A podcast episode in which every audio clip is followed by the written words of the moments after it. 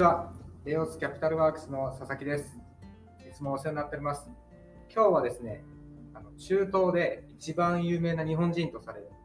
高取明さんをお迎えいたしまして、中東についてリアルを探っていきたいと思います。よろしくお願いします。よろしくお願いいたします。中東で一番有名な日本人といただいたんですがええ、本人は中東で一番有名な大分県民を名乗っておりましてはい。今日、格好がもう中東のまんまでいらっしゃってますけど、一応あの国王の前に出ても問題ないようなあのちゃんとした清掃でありました。これが清掃なんですか？そうですすごい、刺繍がすごいですね。どちらかというとあのロイヤルガードとか、はいあのなんだコーヒーをサーブしたりするような人のディグラっていうジャケットなんですけど、そちらを着てやっております。なるほど。ちょっと音声メディアなのでね、なかなかこの凄さが伝わるかっていうのがあるんですけども、はい。よく皆さんがイメージされるアラブのこう方がされてる格好も、ちょっとこう高級感のある格好をしているとはい。思っていただければと思います。ありがとうございます。あの今回ですね、あの高取屋さんをお迎えしたのは、まあ今日はあの政治情勢とかは触れないんですけれども、今年中東でいろんな動きがありましたし、はい。今足元で原油価格なんかも非常にこう高くなったりとかしていて、あのまあこう日本がかなり依存している先の中東というところにお詳しい方なんだけど、イメージが砂漠と それから石油王と、はいあとはトヨタ自動車みたいなぐらいのイメージしかないんですけど、現地の、まあ、人々の生活ですとか、それからサブカル的なところ、そうです。意外に日本のサブカルがこう根付いているというお話を伺って、非常に面白そうだなと思いまして、その辺のお話が伺えたらなと思っているんですけれども、はい。まずですね、あの高取屋さんが中東になぜそこまでこう、まあ、格好をこう普段からこの格好をそうです。さ大体この格好をしてますね。はいようなあの生活になるまでにななったのかというところから伺いたいなと思うんですけれども。この格好は、まあ、正直あのスーツを着てネクタイ締めるよりこっちの方が楽っていうのと、まあ、冠婚葬祭とかの時もこれ上にこうある意味オバキューの服みたいに、はいあのワンピース着てるだけなんですごく楽っていうのもあるんですね。なるほどちょっとあの人の目線とかあのメトロの中でこう見られるのはちょっと 大体慣れが必要なんですが、まあ、結構もう慣れてきたというのもあります、ね。はい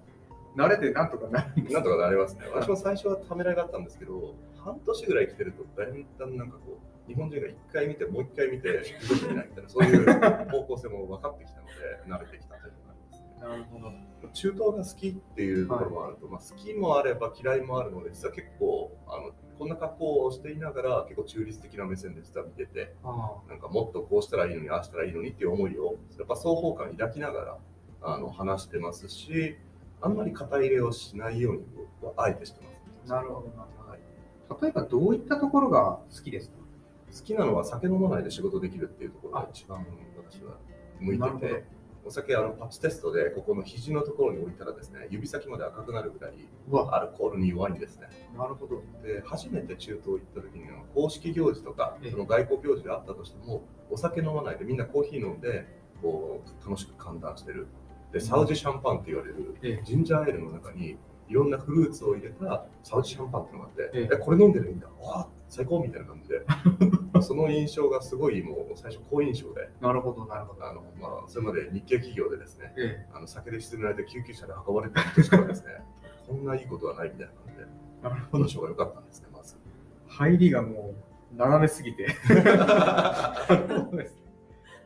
逆に中立な目っていうことなので、苦手な面もあると思うんですけど、はいそちらはどうなんでしょうか？そうですね、あのまあ、物事がスケジュール通り進まないというところ、あのよくする話では、契約と納期と、あと支払い、はい。この3つがトラブりますよっていうふうに言うと、まあ、大体あれですね。あの、商売としてありえないそうですね。ほぼ全てですね。そうですねただ、トップダウンで決まるときの異常な速さと、まあ、その現場力の高さというのは高く評価してて、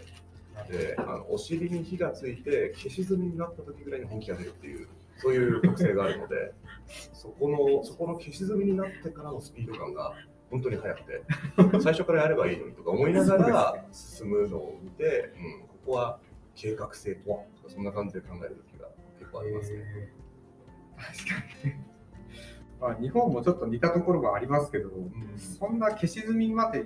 至るまで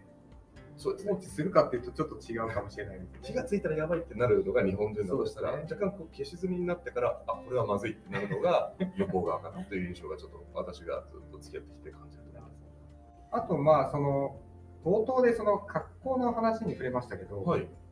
まあ、中東といえば王族ですとか、はい、まあよく漫画とかアニメとかで出てくる石油王みたいなのをイメージするんですけど、ありますね。こう実際に彼らと接する機会ってあるんですか？まああの例えばサウジアラビアだと、まあ、正確な統計は出てないんですが、2、3万人近く王族はいるんですね。2、3万人ですかい。ますね。はい、なのであの、結構会えます。へー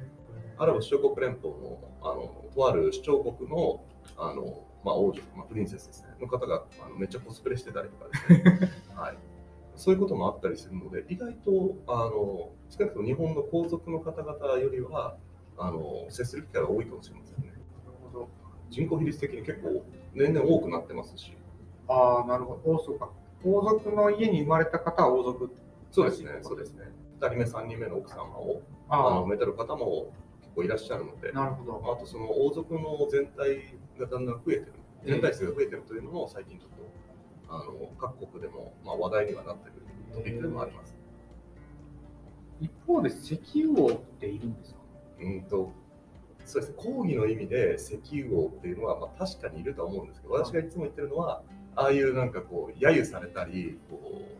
う、ネタにされるようなタイプの石油王っていうのはいないですよといつも言ってるんですね、ああ、なるほど。あの国営とかはい。防衛の石油会社、石油公社があるわけで、はい。そこを通して、その王族だったり国民だったりにその富が分配されてるわけですから、うんそれをあの一人を指して石油王とか、そのあるグループを指して石油王ということではなく、その会社を所有している国王はある意味石油王です。なるほど、なるほど。ただそれ以下の方々は石油大臣だったり、うん石油公社の社長だったり、そこの公務員だったりするので、まあ、あのそういう石油王っていうふうなイメージのものはいないよというのはいつも言って、あの港区女子たちの夢をぶち壊すような 全力を注いでます。まあ、ということは、その王族の方がかなりこう政治ですとか産業にこう関与されている国だということで、そうですね。意思決定も基本的には王族の方がされていく。そうですね。もうあの舵取り、まあ経済諮問委員会みたいなのがあるんですけど、そこの中のメンバーには大体王族だったり、はい。あの一部テクノラードの方々が入って、はい。まあ、アドバイザリーで入って方向性を決めていく。でそこにあの例えばそうです、ね、アメリカ系だったり、そのヨーロッパ系のコンサルが入って、はいでそこで方向性定めて決めるとか、そういう傾向が結構強い気がします。なるほど。それで、まあ今日のメインディッシュはここなんですけど、はい。なぜ日本のサブカルチャーがはい。中東にこう浸透してるんでしょう？えっとですね、一時期その、やっぱりアメリカとかヨーロッパが、その湾岸戦争とか、まあ、いろんな、あの、まあ、いろんなトラブルとか、はいまあ、まあ、内戦、戦争とかのその関与のあのやり方で、そういうアメリカとかヨーロッパ的なその文化が忌避された時代が一時期あるんですね。はい。ちょっと嫌われてた時代があって、そこに日本のいろんなコンテンツ、エンタメが差し込まれてですね、例えば代表的なもので言うと、風雲竹市場だった。り すごい難しいです。あのそういう、あとはその漫画、アニメ系とか、例えば古いところで言うと、アストロガンガ、もはい、う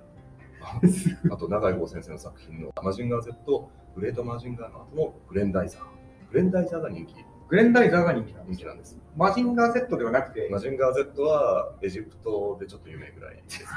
エジプトで有名ですか、はいなんでかっていうと、あの当時あの、レバノンというところが昔フランスの方に統治下にあったんですけど、でフランスの文化の影響をすごく受けてて、で、グレンダイザーってフランスで人気だったんです。なるほど。でその後テレレバノンっていうそのレバノンのテレビ会社がそのアラビア語に訳したそのムービーがクウェートとかイラクの方に広がっていって中東中で広まっていったというですね フランス経由でこう来てるという、すっごいルートです。はい、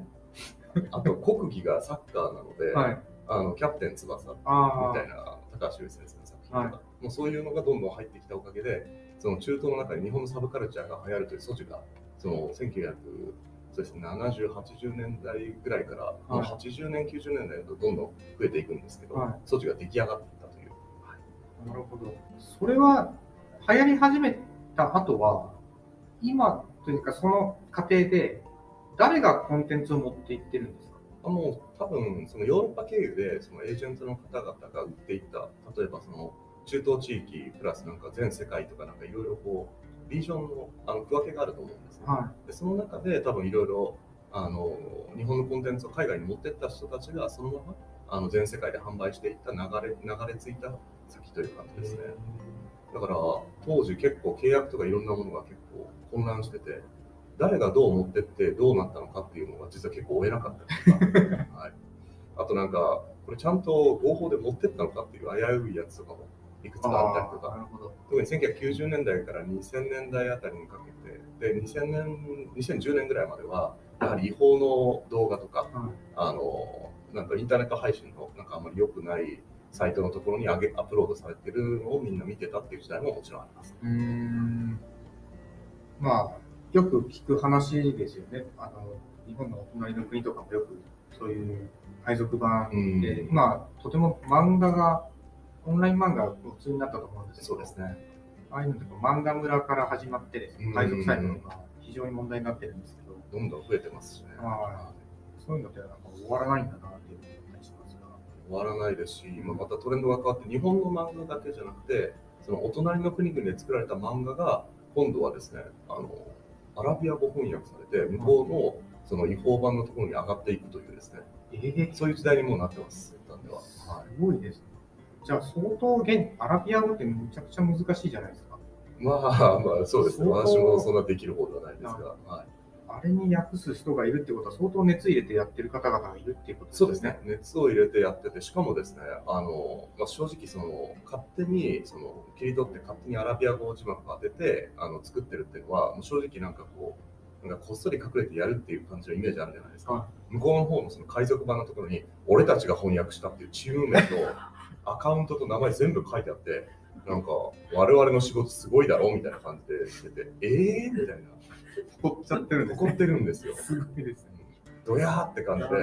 しかもその海賊版の一番上のところにはい我々のチームが翻訳したみたいな感じで、全部そのアカウントをやって、でそのアカウントのアイコンも全部海賊版のなんか、外部から取ってきたような素材使ってるから、なんかもう、あ、そうきたかみたいな感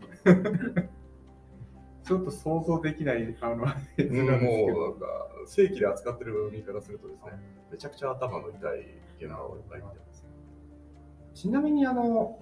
そういうコンテンツが世界に広がっていくっていう話を聞くと気になるのが、日本がクールジャパンっていう、あのその話します？はい長くなりますよ。はいやってると思うんですけど、はい。なんか出てきませんよね、話題が。まあ、あの、そうですね、実際、え、これ大丈夫ですか？経産省の人。まあ、あの中少なくとも中東の方でやってたのは、まあ、全然うまくいってなか。うんはいあとはまあ、こう、最近のこうコロナ禍もあったりとかして、日本だと、こう、もう本当にオンラインでいろんなものを見るっていうのが普通になってきたんですけど、はい。中東でもなんか同じようになってるっていうふうに伺ったんですけども、そうですね。あの、でも今はもうプラットフォーム、アニメとか、その配信のプラットフォームとかが全世界、グローバルになってますので、はい。日本で流行ったものはもうすぐ現地でも流行るという時差がもうなくなりつつあるので、はい。でこれどうなるかっていうと、その日本で作った商品がもうそのまま向こうに持ってっても、そのまま売れるっていう、アニメの時差がなくなったというでもいいかなといちなみにその王族の方とう。はい。一般の方っていらっしゃると思うんですけど、はい。どちらの方がその日本文化を好んでるみたいな傾向もあったりしますか？まあ、みんな好きな人は好きで、そういうのに興味ない人ももちろんいますし、ははいいそういうのを、そういうなんか子供っぽいと言って、敬遠する方もいますので、うん、等しくいると思いますね。普通に王族の方も好きでしたし、一般の方々ももちろん好きでした。そこに差はないです。あそうなんですね。やっぱオタクに身分の差はないですよ。なるほど。なるほど。すごい。それはもう日本でも老若男女好きだからっていう人と嫌いだからっていう人はもう明確に分かれて明確に分かれてる。一緒なんですね。えー、面白い。やっぱりこう、コンテンツをある意味現地の文化の一部にしてもらうっていう活動って、時間もお金もすごいかかるじゃないですか。でも時間もお金じゃないところ、例えば我々もその海外出張とか行った時に、はい現地の言葉で初めましてって言うと、すごい喜んでくれて、はい。まあ、そこから英語になるんですけまあ、ど、でも、その一言があるだけで、なお礼のメールが来たりとか、うん。印象がやっぱり変わる。うん私はよくやるのが自己紹介で、あの私はあの炊き込みご飯から生まれた男、日月です。東京砂漠出身ですってアラビア語で言うんですが、ここに監督が来て、東京さんに砂漠あんだよとか言われて、まあ、鳥取ならあると思います。まあでもすごい、まあ日本のサブカルはその、そのものでこうなんか入っていったっていうところと、はい。まあお隣の国はちゃんとマーケティングで入っていったってところに結構差があるなっていう感じが。しますね。音楽とか、はい。そういったその部分でのこう浸透っていうのは、もうさっきの話からするとなさそうだなと。昔はあったんですよ。えージャニーズ、嵐が好きなあの中東の女の子も一定数いました。へえそうなんです。あの頑張って聞いたりとか、頑張って VHS のビデオをなんとか入手してみたりとか、あのしてる女の子たちはいたんですが、もう今の時代だと、もうそうですね、30代以上の女性の方になっちゃって、若い子たちはみんな、あのお隣の国々の音楽をですね、あのまあ、iTunes だったり、はい Spotify とかで聞いたりするっていうのがすごく多い状態ですね。なるほど。はい残念ですね。ちょっと一回爪が引っかかったのに。そうなんですよねうん。それを食い込ませることはできなくて、そのまま釣り付いて一回中東を意識したですね、あの曲をですね、作ってはいるんですよ。はいまあ、滑りましたね。はい。あの、格好とか予想で PV 見たことあるんですけど、はいとりあえずなんかインドと中東と、なんかこう、モロッコあたりをですね、ごっちゃにして、なんか失敗した感があって、あ、これ監修誰も入ってないなとか、すぐ見てわかるという、雑な感じでした、ね。そうなんです。あの、海外行って日本食屋に行った時の残念を感じるああ、そうですね。あねの、なんだろう、あの、太巻きが丸ごと揚げて出てきた。わあ、太巻き揚げんだ、こっちの国だ、みたいな。その迫力を。はい、味噌汁にコンソメ入ってるみたいなああ、味ありますそんな、そんな感じです。あり今の例えいらなかった。えっと、まあ、サブカルのお話は、あの、一旦こちらまでというとで、はいあの、させていただいて、ちょっとまだまだ伺いたいなと思って、すごいあの楽しかったんですよ。ここまでお聞きいただきましてありがとうございます。まだまだ続きますので、後半もぜひよろしくお願いいたします。後半へ続く。